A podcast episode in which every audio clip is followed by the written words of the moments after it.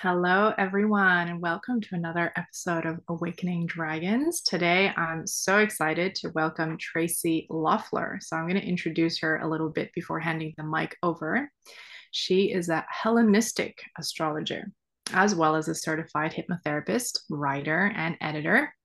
And she came to the Hellenistic astrology and hypnotherapy as part of her health journey once she learned that Hippocrates, the father of medicine, used traditional astrology for better understanding of treating patients. And with the tools of Hellenistic astrology, she consistently finds grace, compassion, and deep understanding of both her life and the lives of others. So, welcome, Tracie. Nice to have you here. I think that we're resonating on that, uh, I guess, similarity that actually both studied hypnotherapy and I love this quote. I think it's amazing that they used astrology for the better understanding of people. And I think I'm finally coming onto the astrology path because I felt quite overwhelmed in the beginning of like, where do I even start? But for me, it was learning about this modality called galactic astrology. And I'm like, oh my God, that makes sense, right? It encompasses so much more than just the planets. So I think this is how we've connected as well. But because you also do the Hellenistic astrology, I guess, you know, please introduce us to what that is and how does that differ from other forms of astrology and where do they actually relate or where there are similarities to things like galactic astrology? Absolutely. So thank you. And I'll start right away with there is an intersection between galactic astrology and Hellenistic astrology, which fascinates me because you've got Hellenistic astrology dates back to the third century BCE, and it was practiced up until the seventh century. So it goes way back, and it's named after the time period. So it was the Hellenistic hmm. period. So that was the time it was practiced. And in Hellenistic astrology, we use whole signs and that's the oldest mm. system. And in a little bit, I'll show you the difference between a chart with Placidus, for example, and whole signs. Um, I'm jumping ahead, so I'll stick with just Hellenistic astrology. So in Hellenistic astrology, they really just worked with what they saw in the sky. And they didn't just see planets in the sky, they also saw fixed stars. And so in Hellenistic astrology, there's something called the 15 Behenian stars, but they're fixed stars, and the overlap is those same fixed stars are being used in galactic astrology as well. And so, mm. one of the oldest traditions of astrology being connected to galactic astrology, I think, is just really a lot of fun and a lot of confirmation because we can learn from those fixed stars. There's they're part of constellations and we can see them at the galactic level, but we can also mm. see hmm. the individual stars that align in our personal birth charts and what's the mythology behind them? So if we have a hmm. specific mm. star you know if there's there's you know polaris what did polaris mean to people back in the third century bce and that still carries through. Yeah so are the i mean i guess it's a simple but necessary question. Are the mythologies around the stars really same same between the hellenistic and galactic and would you say that mythology kind of is showing us the archetypal energy of those fixed stars? Absolutely. So just yes, just a resounding yes. And so even a lot of what what's done in, in a galactic astrology, it is referring to some of that information that we have from way back when with the fixed stars. So that is partly what informs our interpretation if you're looking at it from a galactic pers- perspective. So it's it's yes it's yes that that carries yeah. through. And then we can take it to next level. So with galactic astrology you can go to next levels of incarnation and karma and histories and that kind of thing whereas fixed stars and, and hellenistic pretty much just stays with more of that mythology more of those different uh interpretations of what they mean. So and so hellenistic astrology so one of the biggest differences again is using whole signs versus using placidus and I will bring that on the screen in a little bit. But another thing that's really important and why it resonated so much for me is it factors in whether you were born during the day or night. That's like mm. a huge game changer. And so I mentioned that you and I were both grand fire trines. And right, so, which I'm going to ask, what does that even mean? Like, I've always known that I'm a grand fire trine, but what does yes. that mean? Like, how does it show up? Because I guess ultimately, if we use astrology as a map to understand ourselves, and part of my interest, you know, and I definitely work a lot with mythology, archetypal mm-hmm. energy, is like, how do we use use this information to understand ourselves, exactly. to see it expressing, to know whether we're in flow or really working against the chart. So yeah, tell us a bit. What what is a grand trine? grand exactly. fire trine. And for you and I in particular, how we're we're different is we've got, you know, often you hear the big three. So you hear the sun, the moon, the rising, you know, or the ascendant. Like those are considered the big three that people look at. And for what it's worth, even in Hellenistic astrology and other astrologies, we present often way more of our rising sign than we do our sun sign. Like our rising sign is who we are, how we present, how people see us. So, for what it's worth, that's really important. And when I get into your chart a little bit, even the ruler of that sign, we look where that is in the chart, and that that really factors into your life and who you are. But having a grand fire trine with your big three, meaning your sun is in one, your moon is in one, and they're not together. They're not like, oh, I'm a double Sagittarius, sun and moon in Sagittarius. This means you've got all of the fires, and you and I both have all the fires. So you've got a fire rising, you've got a fire moon, and you've got a fire sun. And that's right. Well, okay, so of course I'm going to like it because I was born with a lot of fire. There's a lot of energy. In Hellenistic astrology, yeah. fire is considered closest to spirit. So if you're looking at the different hmm. elements, like water is almost the the I don't want to say lowest, but that's like the deepest because that even goes below earth and can sink into earth. So fire mm. is closest to spirit. And interesting, it's not air. Like in one of my traditions, we kind of always like air. So where does air fit in to spirit? Right below. So air is okay. right below. So it would be water, earth, air, and fire. So fire is mm. at the mm. top, the closest to spirit air would be just below. And so, and when you think of even like the elements, because the elements really matter in Hellenistic astrology, or, or sometimes when I show somebody a chart who either understands working with elements, who are really just whether it's pagan or whatever um, work that they do, earth, air, water, fire, people maybe who use tarot cards and understand that, like swords and wands and all of that. I explain it in those terms because it is. So we've got you know, fire is spirit, air is the mind, you know, earth is the mm. body, and then water is the emotions, you know, and and moving through. And that's what people can even take away from this, if nothing else, when they start learning about the signs, whether it's a fire sign or an earth sign, being able to connect them to the elements. Because that's, mm. you know, so not not having to get caught up into, I need to go online and see what it means to be an Aries you know well first mm. of all just think you know fire and hot you know that element exactly you know and add in mm. some spirit so that's how you can perceive the sign so so a grand fire trine a trine is an aspect that's formed in a chart um, so when you look at a chart there's different angles trine is a very harmonious thing but when it's a grand trine that means it's not just one you've got all of them, all three are lit up. So it's either all three earth signs, all three air signs, all three water. So so you and I for how we present, so our bodies are fire for how people see us. Our purpose is mm-hmm. connected to fire and our happy place mm-hmm. is connected to fire. So it's a very it's a very high energy and sometimes it's a lot. Sometimes it's a lot to yes. hold that much fire. Um yeah. So, but but the, how that ties into day or night charts, which you know, again, where I found the compassion. Now you're a day chart, so you were born during the day. That day. day. Okay, so really day born in the day. Yep. So if you okay. were born during the day when the sun was up, you're you can say a day day chart. You know, is is like a short way to say it, a day chart. Um, and this is where it was a game changer for me, Hellenistic astrology, because almost all of my planets are also in fire. So they're not, you know, beside mm. the big three, I, I've got a lot of fire. I'm almost all fire. And when I would get readings from people, I even had a reading from some amazing woman who published multiple books and in her mid 70s.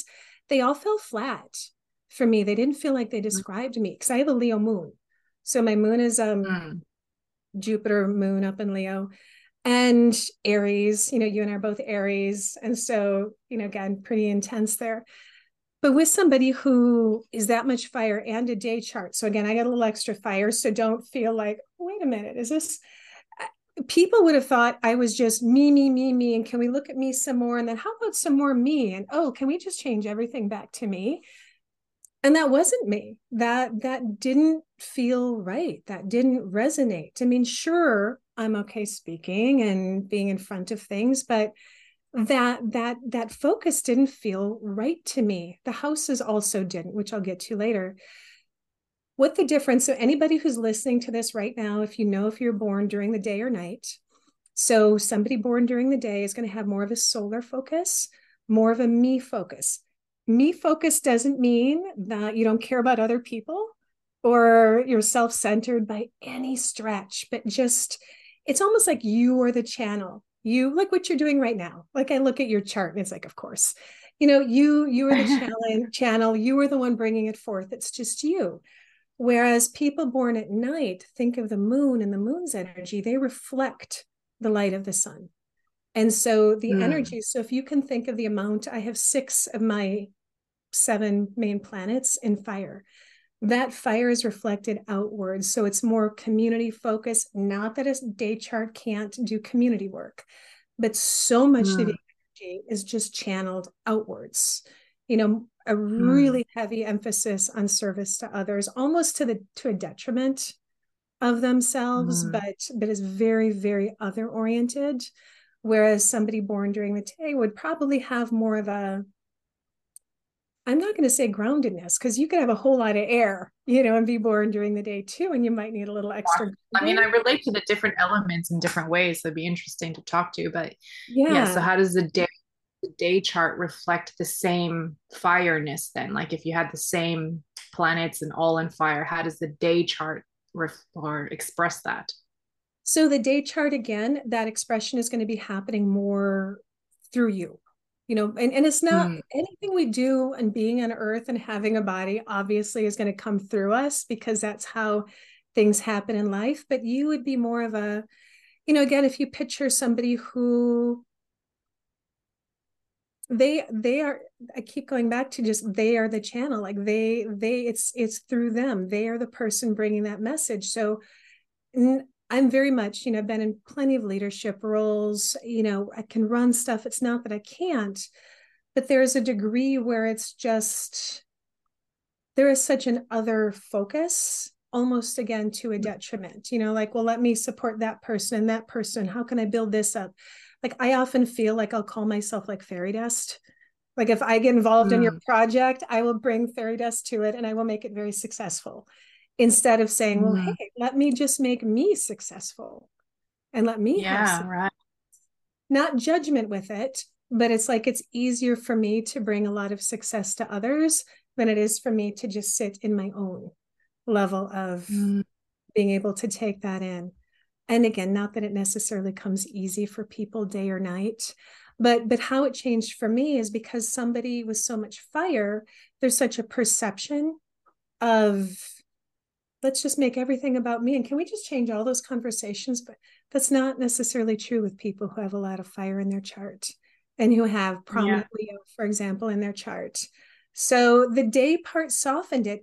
And how you and I would be different with a day or night is it informs which planets are more helpful for us and which planets are more challenging to us. So it's called okay. Doctrine of Sect.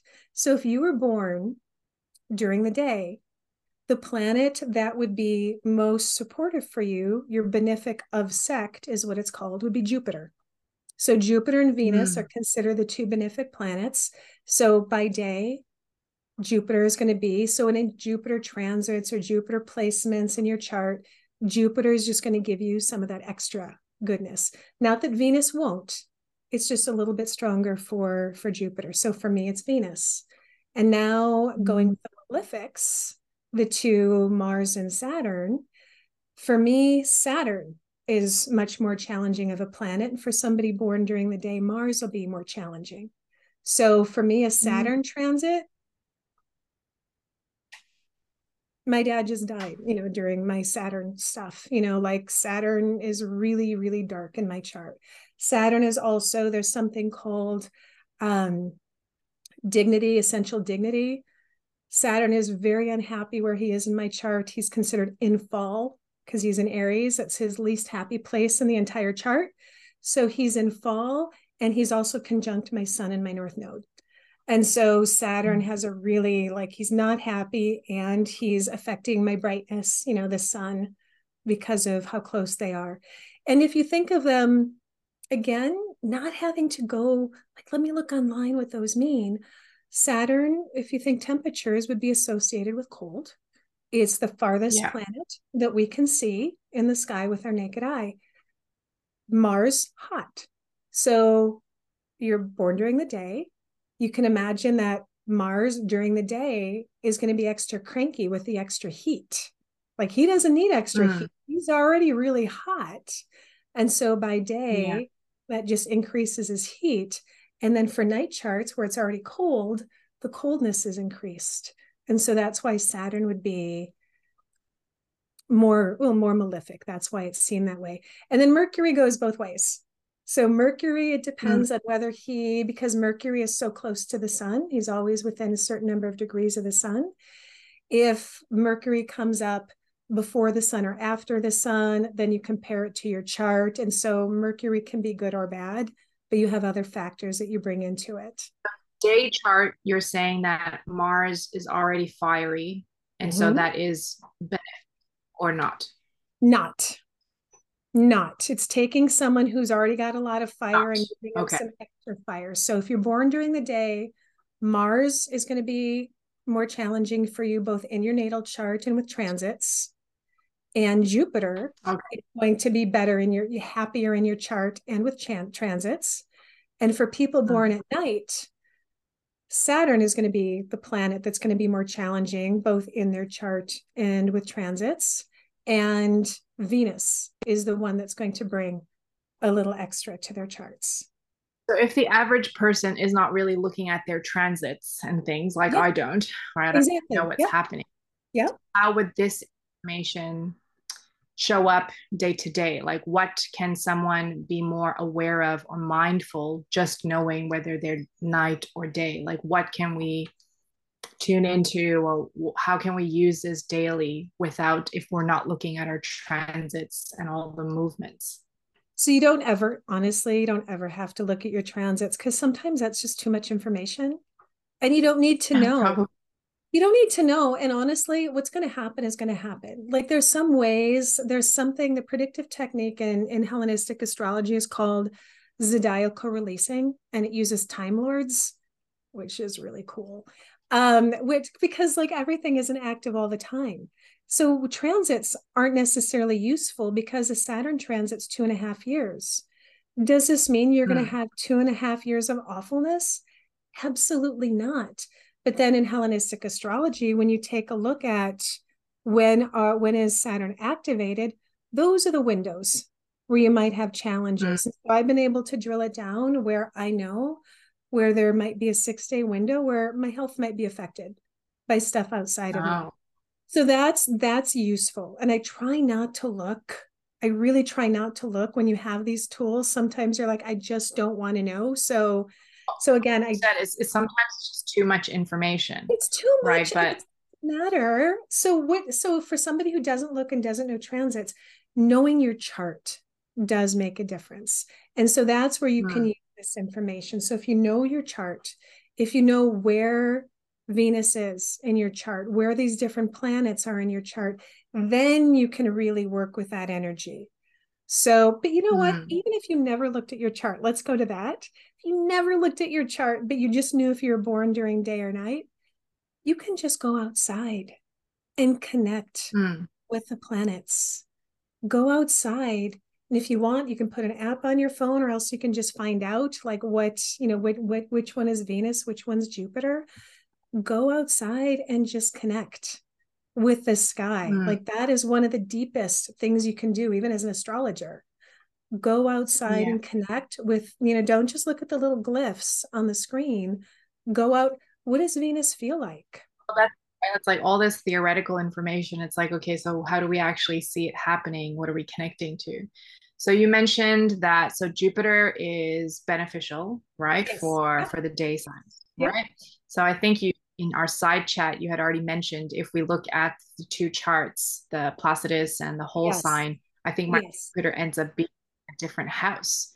So let's just assume that people have houses, but if it's showing up in a different place, what does that mean? Does that mean actually Jupiter is helpful in both of those houses? Like, what can that information mean since there are few systems of astrology and our sign placements can end up shifting? Exactly. So, and what doesn't, so your signs aren't going to change, just your houses. And so, Mm. regardless of what house system anybody use uses, their sun, if you have a sun in Aries, your sun will just always be in Aries. It does not matter what house system you use. Um, For Mm. you, your Jupiter is in Capricorn, full stop. So does you know what house system you use does not change that. So the the zodiac signs that your planets are in, it just is. That's a mathematical thing. The moment of your birth, that's where they were in the Mhm. sky in relation to those things. So with house systems, the houses are basically telling you where things are happening in your life. Is it happening with your work? Is it happening in your home? Is it happening in your um relationships? Is it happening in your body? And so that gives us the where. And so a Jupiter in Capricorn. So in Hellenistic astrology, so Jupiter is the happy planet, but his least happy place to be is in Capricorn. So ah. Oh, no, it's all good. It's all good. They're still benefic. And again, it doesn't matter if you're day or night. Jupiter's a good guy no matter what. Jupiter doesn't look because picture Capricorn, right? Like it's Capricorn's ruled by Saturn and it's like hardworking and it's got, you know, the rules and it's just like those earthy workers. And then you've got Jupiter, which is like, you know, expansive and just kind of freedom and just these like spiritual things. almost like an energy, isn't it? It is, it is. But with yours, what happens is you go from having in the fifth house to the sixth house. So the where, so so how Jupiter expresses isn't necessarily changed, but where in your life it changes. And so by moving from the fifth house for you to the sixth house with Jupiter, sixth house in traditional astrology, Hellenistic astrology is a house of illness and injury, but it's also your Mm. daily routine you know, like how you Mhm. do life, you know, how you do work. And so for you, because he's benefic, because you're a day chart, you know, so Jupiter is like a little extra for you. That would be a positive thing. I wouldn't see like I've got I've got Mars, even though he's good for me, I have Mars in the sixth house, which means lifelong health Mhm. issues. So I have a Mm. malefic, a not happy planet in the sixth house. So that would denote health issues. You've got this lovely, happy, benefic planet. And so the flip side of that would be really having a lot of strength in that area. And so even if we were to switch to thinking of purpose in life, like that's that's part of it. Sixth house is just how you do your daily life, how you do that expression. And so you've got that Capricorn energy with your sixth house, which would be somebody who's hardworking. You know, somebody like Mhm. I, if you could only interview people based on charts, you would be like, hire her because you've got these like, you know, of of your second house, your sixth house, your tenth, you've got this like this grounded, these earth signs, which is like somebody who is just steady and stable. So you might have that fire of your sun, moon, and rising, but in those signs that pertain to job, career, purpose, you've got that earth Mm. and that stability and that that Yeah. that's some that that hardworking and almost like you can Mm. bring that spirit down because you're not just up here with fire you've got that groundedness so you can Yeah, earth I do like a lot of that work is about that whole anchoring, you know, it's like Yeah. pull it up from there and really bring it down. yeah Um, I'm resonating a lot with the whole, you know, just just going, you know, like it does, I mean, in uh human design as well, like I'm a generator, which just Mhm. means it's just like this powerhouse of energy constantly. yeah Um, in switching the houses then, so it was in fifth and now it's in 6th mm-hmm. is that kind of just again more information to say yes your Ju- uh, Jupiter was already there and is mm-hmm. expressing in your fifth house with looking at the Hellenistic system, is that also then saying it is also expressing in your sixth house? Like, is that how we look at that information when we look at the change? Yeah, it depends. Some mm-hmm. some people will be like a purist and go, no, whole sign is the oldest system that's the right system or placidus it's like i identify with that so much i can't take so some people are just going to have strong um, affinities to one and some people right. just might be like this is it other people mm. can look at it and say this is just more information and that's okay mm. and i take in both for me it changes a lot of signs or not a lot of signs a lot of planets so I would have had a heavy fourth house focus that bumped over to the fifth. And that just feels truer. So I think there is a degree, though, of a both and. I think if you're yeah. used to Placidus, I think you can take elements of both. And even with Placidus, like the house system is the house system, but you can still know that, you know, with a day chart, certain planets might be stronger for you. So you might still love Placidus, but you can still know that, well, these are going to be my mm. benefit. This is going to be a little bit stronger for me. This is, you know, there's element connections to the mm. signs, you know, so there's different things that you can still bring to it. So they're not, maybe this is a sin for me to say they're not mutually exclusive, but I think we can learn from everything. I mean, I'm definitely someone who works with different maps. Mm-hmm. And I love that to be committed to one. In fact, we should look at several, like yeah. not not in a way that's dating us with information and yeah. intellectualizing, but more from a perspective of what did I need to know from Hellenistic astrology that I didn't know from anything else. Yes. I, I think that what yes. maps are really helpful. Yes. For. Yes. That being said, what what are the fixed stars what are the what is the story the mythology that's running through the charts i know that you've had a look you've run it in the two houses so what are the yeah. highlights if you call it i guess I, one of the um, intentions is also to have people see their story resonate with oh yeah i see how that has shown up in life so what yeah. what life story can you tell me about me without knowing yeah. me So let's let's take a peek. So we'll do a screen share, but I'll also share this. So for those that are listening, you're not going to miss everything by not having it on screen. But I will bring that up just kind of as a point of reference for you to follow. So here I'll do the screen share. And I will bring up first just a little peek of what I was meaning by um, placidus versus whole sign.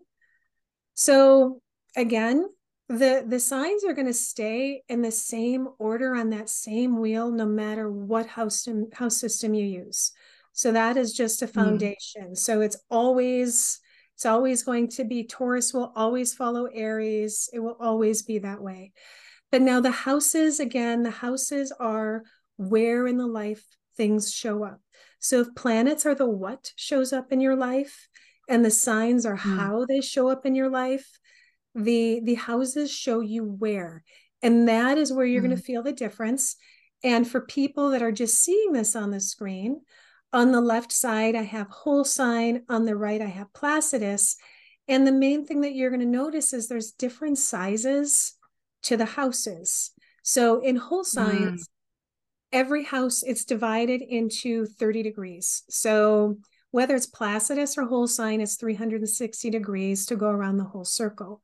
In whole signs, it just means there's one sign per house, and each one is 30 yeah. degrees all the way through. In Placidus, that differs. And so if you you look over to the right for those who see the screen, you could look up here maybe to the eighth house, and you can see proportionately it's much smaller. And mm. if you look down here on the bottom for those who can see the screen, You've got planets that are both Sagittarius and Sagittarius and Capricorn falling underneath the fifth house. So you can have mm. two different signs in one house. And that's something you can't have in whole signs. So whole signs, you know, for for your chart, for example, your first house is Leo, end of story. your fifth house is Sag, end of story. And Placidus, you can have, like you've got, Sagittarius and Capricorn together.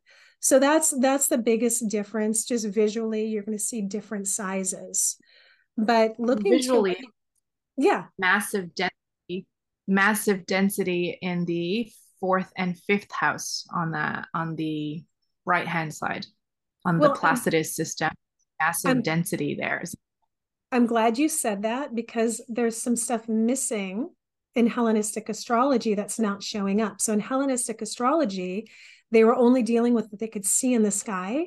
So they Hellenistic astrology only looks at the seven traditional planets. So you're not mm. going to get Pluto, you're not going to get Uranus, and you're not going to get um, Neptune. Those are not going to, you, you, don't read those in a Hellenistic chart. And so that's why yours looks yes. a little busier here because you have three of those planets showing up that are not on the Hellenistic chart. So you're missing those. Mm-hmm. And for people who do Hellenistic astrology, some don't look at them, them at all. Other people, like myself, if the planet is within one degree, then you look to it as being relevant because otherwise it's a generational planet for 20 to 30 years it can be you know it affects everybody in that sign but for you for example uranus and your moon are almost within half a degree.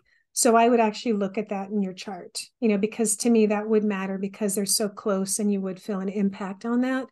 So it's looking less busy because not only have we taken out the three outer planets that are down in that quadrant, you've also got the mm-hmm. vertex mm-hmm. here, which is not a planet, it's a point. So it looks a little bit busier down here without those points. And um, what's extra in Hellenistic astrology is we also look at lots both charts have it. There's like a little glyph. So people who can't see this, but when they look at their charts later, that has a little X in it, that's the lot of fortune. And in Hellenistic astrology, above and beyond looking at fixed stars, is you can get a lot of information looking at the lots, most specifically the lot of fortune and the lot of spirit.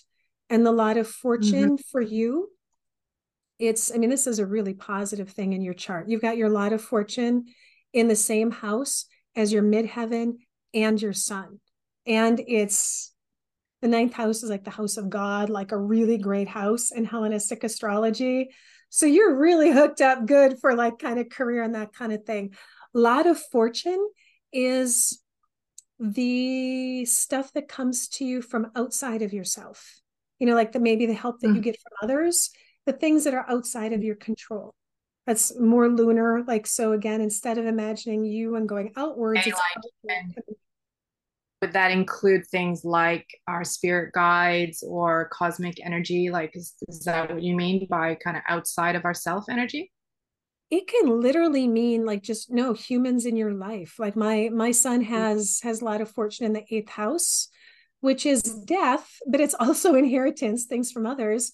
He gets stuff you know like he would get you know like grandpa would give him things or you know if he was part of groups you know he'd be able to draw stuff or donations from other people and bring it to the group. So it's more like not like knowledge and even material things like inheritance money. If mm. you're looking at someone's chart for work you know for for career and purpose sometimes you look at the eighth because if you have benefic planets like you do in the eighth that person could have receive those good things from outside of themselves coming to them. So not necessarily the unseen but also very much you know in in this in this world. And your light of spirit is that comes from you and where you put your energy.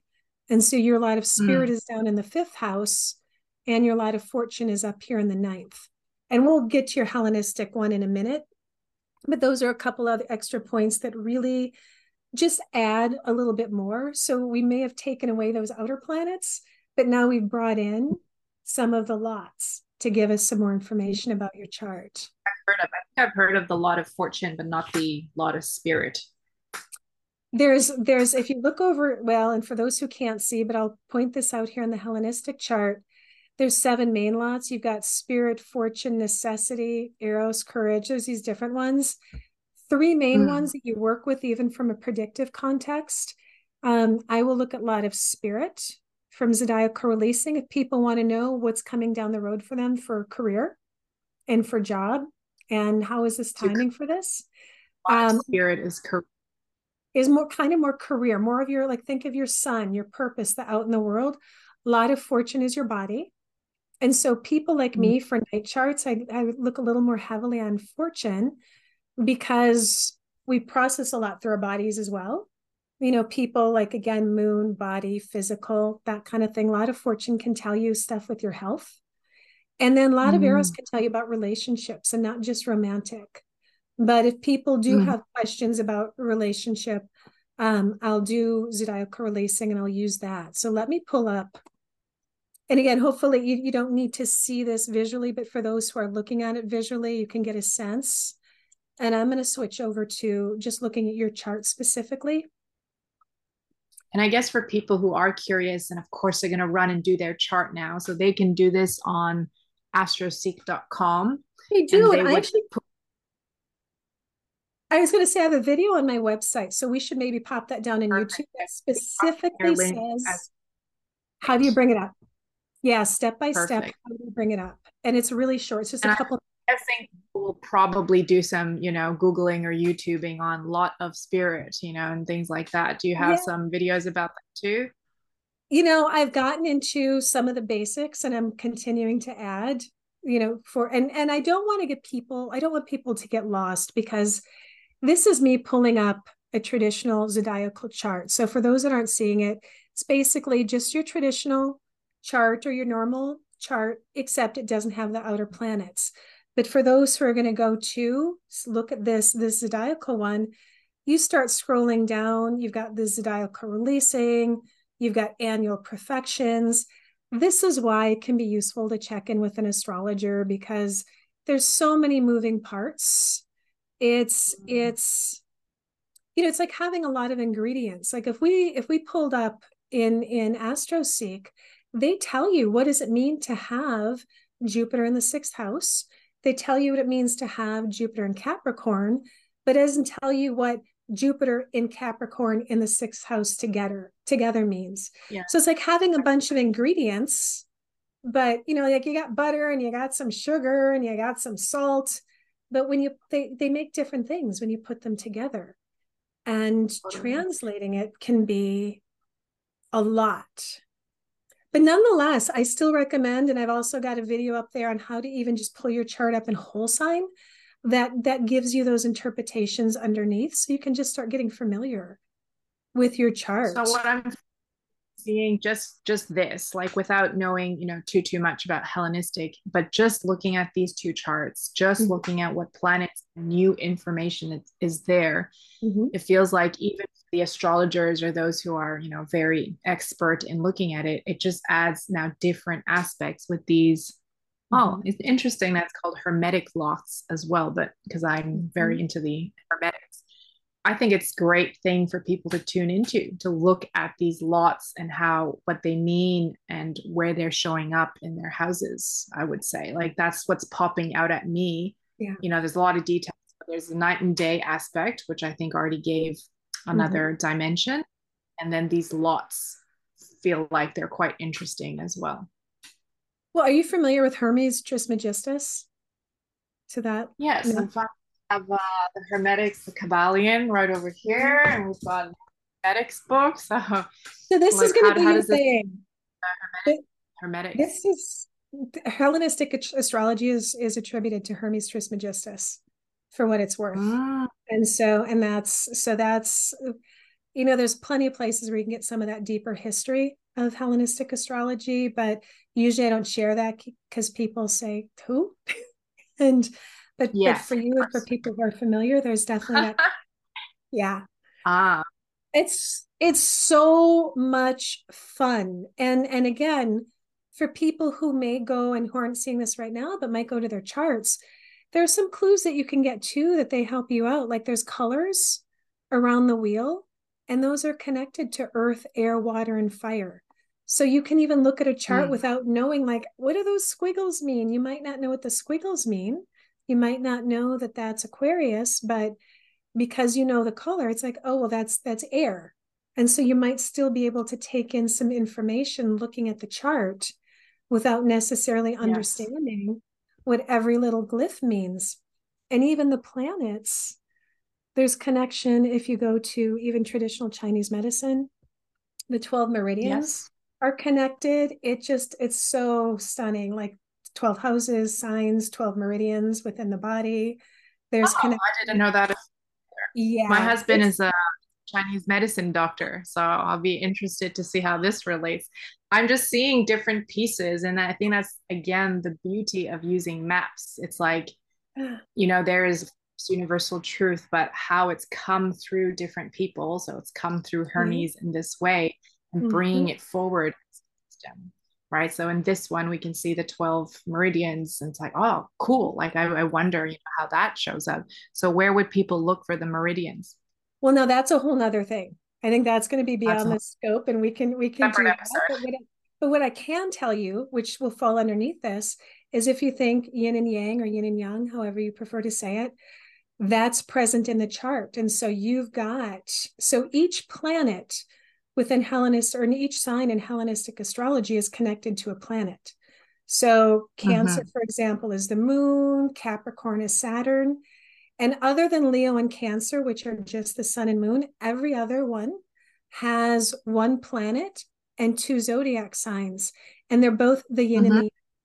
So they're the yin and the yang. Yeah. So you've got the different expression within the zodiac signs there. So Jupiter, for example, rules Sagittarius and Pisces.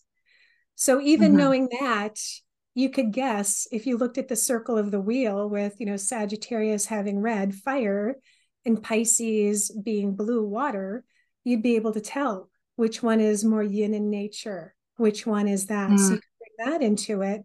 And then each of the planets are also associated with hot and cool and wet and dry.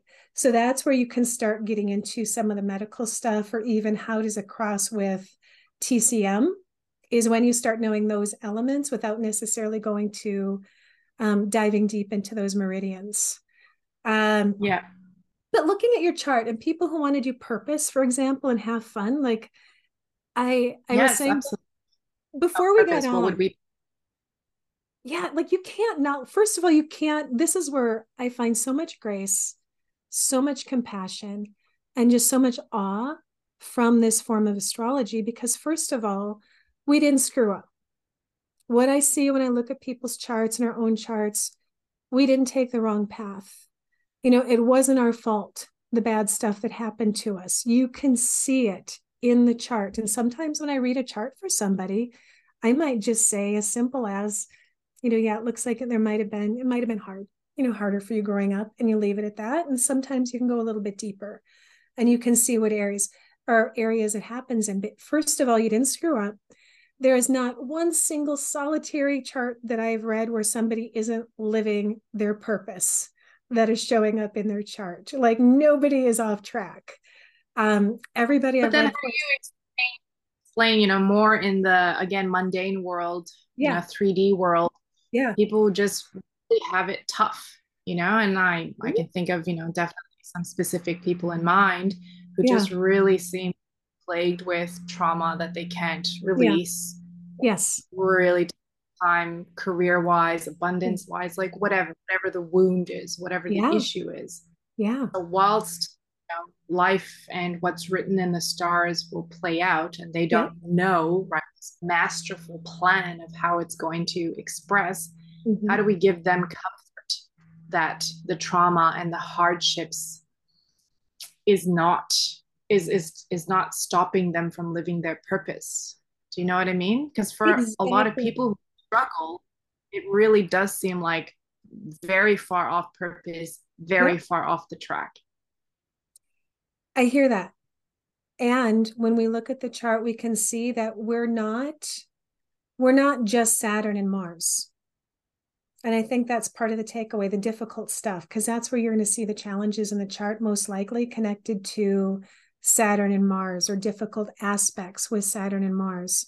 And what we can mm. do, first of all, is we can get understanding of where has that played out in someone's life. So again, looking in your your chart within whole signs, you've got both of the malefics in the same place. So you have Mars and Saturn both in the fourth house, which is the house of home. Fourth house. Fourth oh, house. Oh, yeah, yeah. Home and ancestry.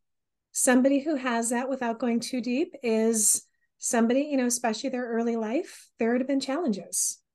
Challenges at home, mm. challenges with growing up, challenges around the house, even challenges with what home meant, you know, maybe with even yes. where they lived or the actual home. So the first thing it can do is validate. It can validate mm. with what you're feeling is real. So it's not it's so so it's acknowledging and so it's not bypassing, it's validating. Yeah, that's real and it's there. But then we can also see what are other things in your chart that are helping you? What are things that you can mm. reach to for support? So maybe, you know, something might look difficult, but what's what's strong in your chart? What are what are other places or even knowing um, if there's a challenging a challenging aspect because it's one thing to just know that there's challenges in a certain area but then it's like well what do you do with it? Like well thank you. Yeah. you've confirmed so how do you find what do you do. Yeah it confirms validates but sometimes it can almost like press that shit in deeper you know? It's just like you see i told you it's it's already there. So how does one look at what is strong or helpful? How do they know where to turn to? So if you're yeah. able to point Mars and Saturn probably being difficult, you know, look at the mm-hmm. house, look at where it shows up. So mm-hmm. where are the help powers that one could look to to also validate that they have this strength and support in their chart? Well, and again, that exactly. So it's about healing and transforming. It's not this is my lot in life.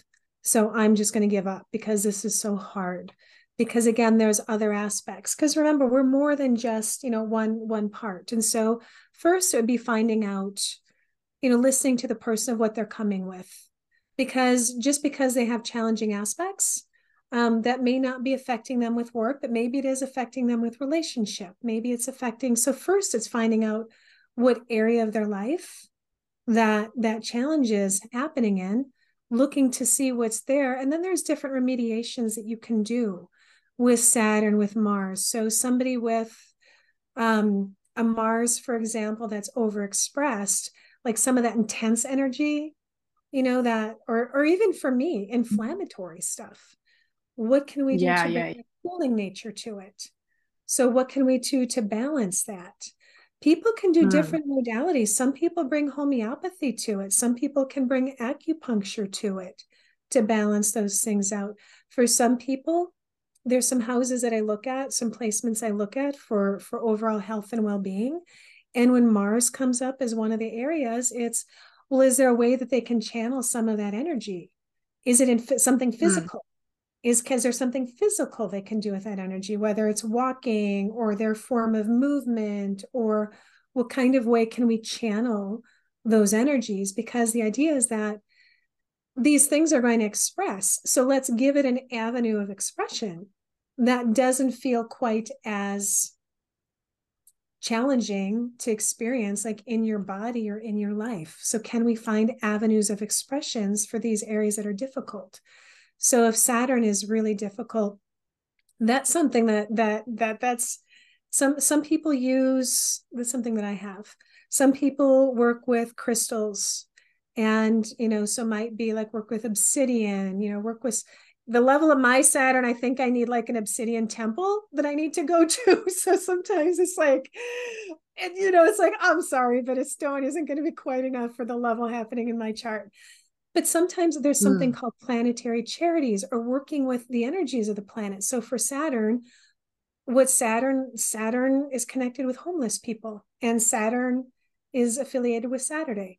So, are you giving? Can you give to, can you donate? Can you give to you help? So, planetary charity. So, there's different ways that you can create mm-hmm. some avenues of expression for these things yeah. that are showing up in your chart that's challenging. So, so that would be my answer would be if you're really feeling like there's something specific challenging you, you can work with that and you can find ways to give it a different outlet of expression. Like well i think expression you you say it really well with that you know it's like all these things yeah it can help validate but you know if we're wanting to change and shift energy to shift the pattern I think it's finding ways for the energy to move through, to move through. It can move through difficult, you know, like like like a bottleneck of energy, or it can move exactly. through and just stream out as well. Uh, and I know that we can talk a long time about all of these really fascinating topics, so we do have to I know. wrap it a little but tell us tell us anything else like what if people i'm sure that you know gonna people are gonna run their charts so we've got the lots that are different we've got the day and the night that we can look at you know and and feeling for themselves. Oh i had a question. So we're talking about purpose here yes. and how and express that or know that look it's happening it's happening whether we're conscious of it or not but of course mm-hmm. if we can bring more awareness to it fabulous. So, how does this relate? What's your view of how does this relate to us and free will? Like, how much are yeah. we actually creating our destiny, and how much yeah. is just it's fate, it's written there? Do you know what I mean? Like, how much are we actually creating the life Absolutely. that we envision? How much is look, it was going there anyway. You know, if you if you look at the the signs, for example, so for you, you've got your sun in the ninth house Ninth house has got a few different things associated with it. It has its long distance travel, it's higher education, there's spirituality, kind of philosophy connected to that. There's even publishing. So that's a big umbrella. So if somebody has ninth mm. house, there's a lot of avenues of expression there. And so mm. it's it's not just ninth house, oh, you're going to do long distance travel. Now I have ninth house stuff too, and I actually do all of them. So it's like check, check, yeah. check, check, check for all they mean. I was gonna say, oh, I worked for an airline. I've moved around the world. I saw the whole Mars and Saturn thing in the fourth house. Well, I had to leave home, you know, to like work mm-hmm. on that healing thing. That's why I don't yeah. live there anymore. so yeah. when, as you're saying, you know, the spiritual work, yep, you know, like the teaching, it's teaching, but at spirit level or at different, just different level yeah, absolutely. So there's so even though it might be there in the chart, there's different ways for it to express. And you are just going to be naturally drawn to those areas. It's like mm. amazing mm-hmm. to see because I've done the the youngest chart I've done. I actually did I pulled a chart for someone who's three months old, and the, the oldest I you know I've gone way up, and it's really fun to see just how much these things do wind up playing out that you do gravitate towards. It's more for confirmation, but for people looking at the chart and really maybe going back to something that's a little bit different for Hellenistic astrology. Sun is purpose. So sun is mm. is going to be like kind of what you're drawn to, but it's really important to look at your ascendant, the ruler of your ascendant. For you, see, you've got a double thing going on. The ruler of your ascendant, your ascendant is Leo. And yeah, you know, your or not that's not the ruler of your ascendant, but your your ascendant is Leo and the ruler is the sun so you've got your sun and so so purpose is definitely going to be you know how are you going to express your purpose well you know through expressing your purpose kind of thing it's like how you express like, is through uh. the I know, right yours is kind of like really straightforward but purpose matters for you because your midheaven is in the same house as your sun which is in the same house as your ascendant ruler and so that is something that's going to have a strong focus in your life and for people for fun who are pulling up their chart, if they want to know how aligned they are with their purposes, the three houses that you look to are the second house, the sixth house, and the 10th house. The 10th house is pretty common. Midheaven doesn't always land in your 10th. It's either usually 9, 10, or 11. But 10th house is mm-hmm. usually associated with career. The sixth hmm. house mm. is associated with how you do that career, like your preferred work environment. And then the second mm. house is almost like the way that you make money. And for yours, you'll notice everything is earth sign. And so that would just tell me right off the bat, you know, that you're grounding this. You're taking all of your fire and you're grounding that. That's part of what you do. I would also peek mm. at the eighth house because if you look at the 10th, so for people who are like, well, wait a minute, I'm looking to my 10th house for purpose and it's empty and there's no planets there. So that must not matter. Mm you can look to who's the ruler. Say for you, it's Taurus. Well, the planetary ruler of Taurus is Venus. Where's Venus in your chart? And we can get some more information. So your Venus is over in the eighth house. So again, just because hmm. mm. you have an empty house, that would be my takeaway. Yeah. Doesn't mean that house doesn't matter. You just look to whoever is the planetary ruler of that sign and then look where that is in your chart. So just to recap that, because I thought that was brilliant to to highlight. So we're saying for people to look and get a gauge of if they're expressing or living out their purpose, yeah. they should look at these few houses, which we'll repeat yes. again. Yes. Looking at them means that we're looking to see what planets are in that house. Is that correct? We can see if there's planets, and if there are no planets in the house, then we'll look to whatever sign that's in, what planet is connected to that, and look where's that planet in the chart. So again, when we example, yeah, that means so can we just hypothetically just do one example so people know what it is? So if we were to look at, I don't know, you said the second house was important. So, so for the is there any house? Yep, second house is associated with money and resources. It's usually, you know, traditionally right. associated with that.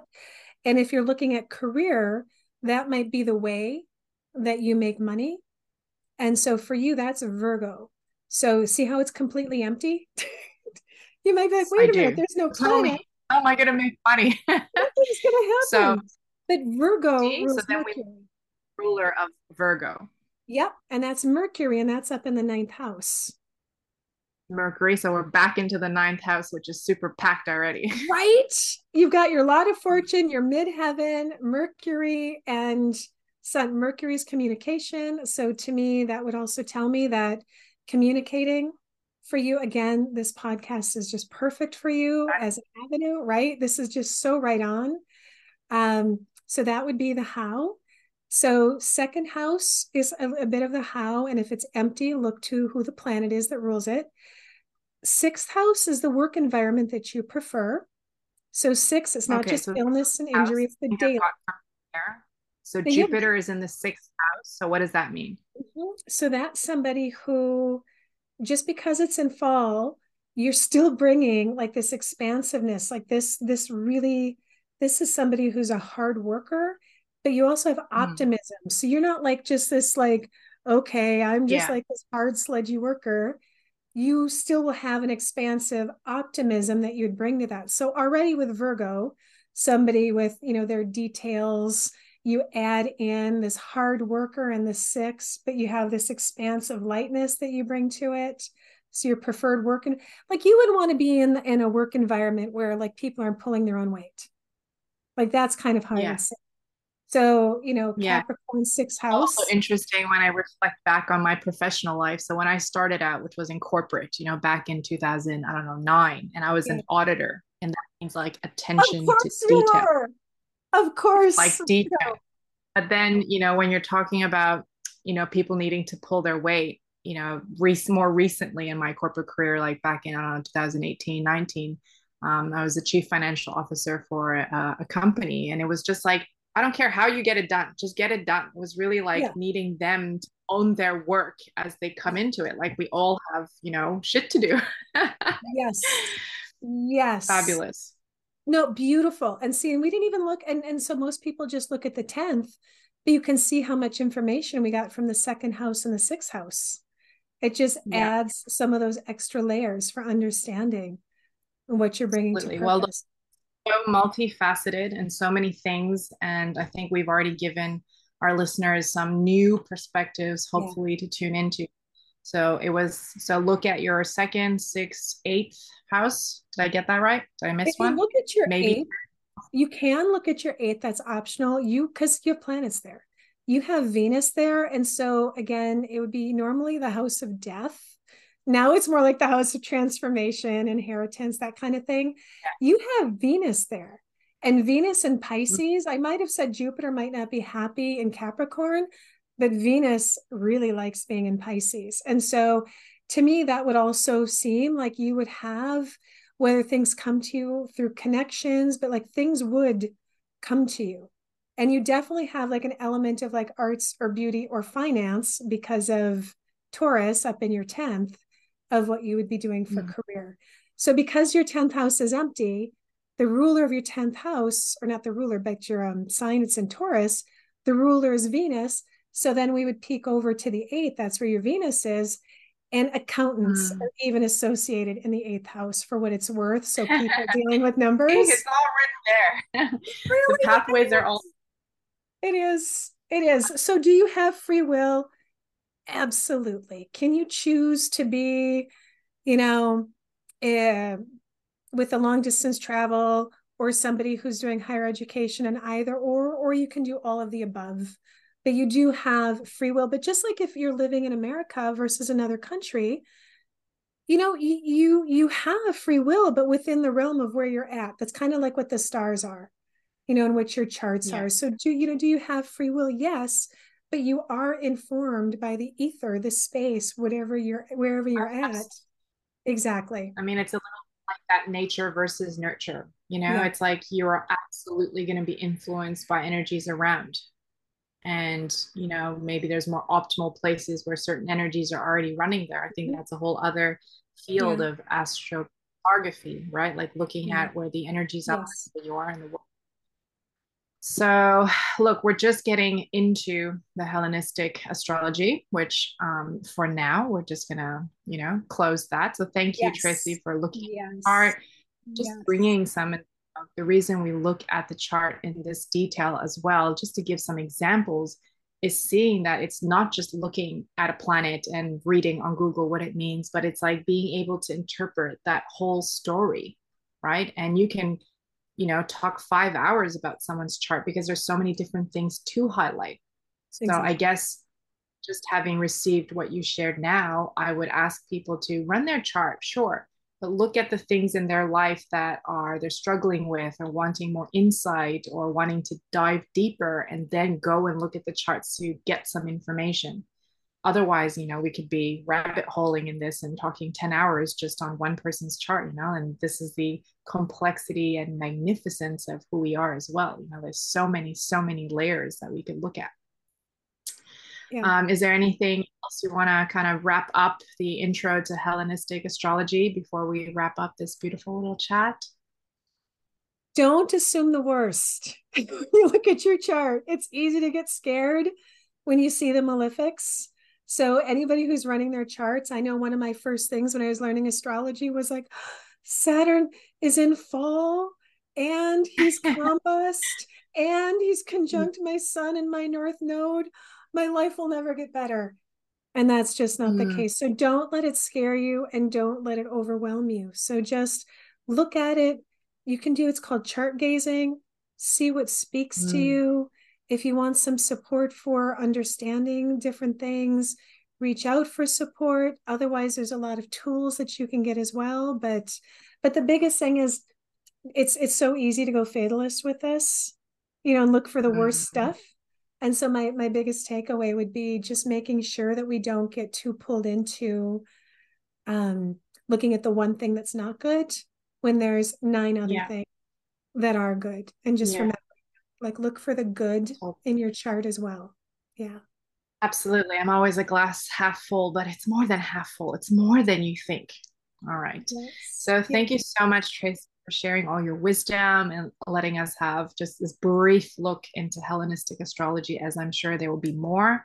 I'll be sharing all of Tracie's links and where you can book in if you'd like to have a reading and also just to run your chart. You know, just have a look, have a feel. You know, we actually went quite into some of the details of my chart, but have a look at yours. What draws your attention? You know, what are you looking at? And I'm sure that we can get some beautiful insights to help us to embody more of who we are. So thank you for being on the show. And I'm sure that it's not the last time that we'll be chatting. So thank you so much for being here. Thank you. It's such a delight. Thank you so much. Thank you.